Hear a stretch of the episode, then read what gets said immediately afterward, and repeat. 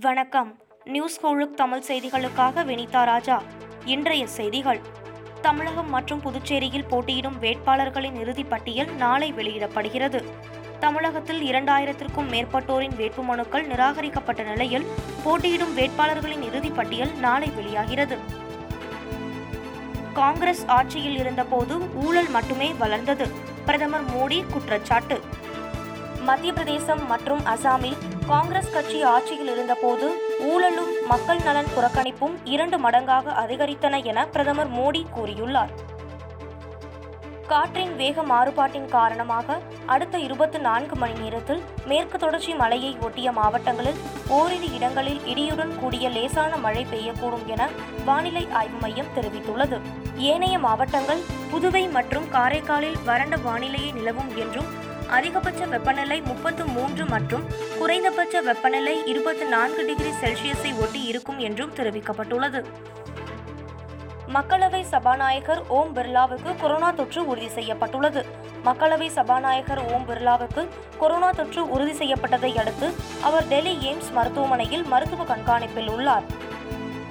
நடிகரும் மனித உரிமை காக்கும் கட்சி நிறுவனருமான கார்த்திக் மூச்சு திணறல் காரணமாக சென்னை தனியார் மருத்துவமனையில் சேர்க்கப்பட்டுள்ளார்.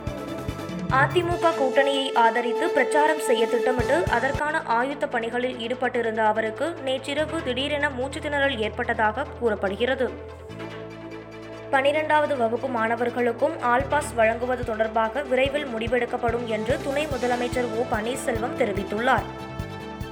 மேலும் மதுரையில் எய்ம்ஸ் மருத்துவமனை உருவாகும் பணி விரைவில் தொடங்கும் என்றும் ஓ. பன்னீர்செல்வம் உறுதியளித்துள்ளார். வெளிநாடுகளில் இருந்து நாடு திரும்புவோர் கொரோனா தடுப்பூசி போட்டுக்கொண்டால் நிறுவன தனிமைப்படுத்துதல் இல்லை என மும்பை மாநகராட்சி தெரிவித்துள்ளது.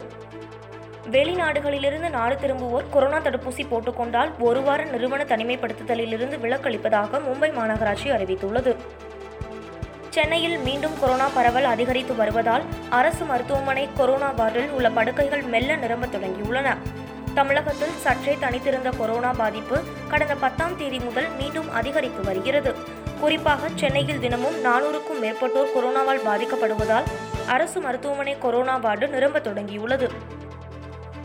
நாட்டில் கொரோனா அலை மீண்டும் வீச துவங்கியுள்ளதாக கூறப்படும் நிலையில் எண்பத்து மூன்று புள்ளி ஒன்று நான்கு சதவிகித வைரஸ் தொற்று ஐந்து மாநிலங்களில் இருந்து மட்டும் ஏற்பட்டுள்ளதாக சுகாதார அமைச்சகம் தெரிவித்துள்ளது.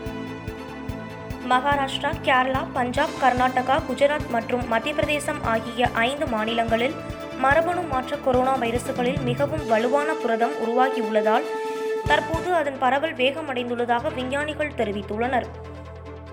இந்தியாவில் நேற்று ஒரே நாளில் புதிதாக நாற்பத்து மூன்றாயிரத்து எண்ணூற்று நாற்பத்து ஆறு பேருக்கு கொரோனா தொற்று உறுதி செய்யப்பட்டுள்ளது.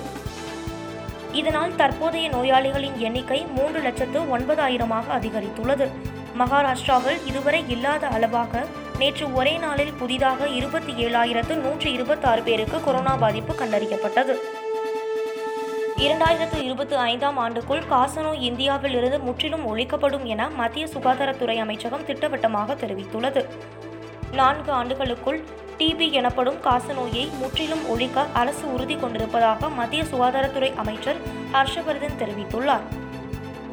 இங்கிலாந்துக்கு எதிரான கடைசி இருபது ஓவர் போட்டியில் இந்திய அணி முப்பத்து ஆறு ரன்கள் வித்தியாசத்தில் வெற்றி பெற்றுள்ளது. இரு அணியும் இரண்டுக்கு இரண்டு என்று வெற்றி பெற்ற நிலையில் கடைசி ஆட்டம் அகமதாபாத் நரேந்திர மோடி மைதானத்தில் நேற்றிரவு விறுவிறுப்பாக நடைபெற்றது. இந்த போட்டியில் மூன்றுக்கு இரண்டு என்ற கணக்கில் தொடரை கைப்பற்றியது இந்திய அணி. இத்துடன் இந்த செய்தி தொகுப்பு நிறைவடைந்தது. நன்றி வணக்கம்.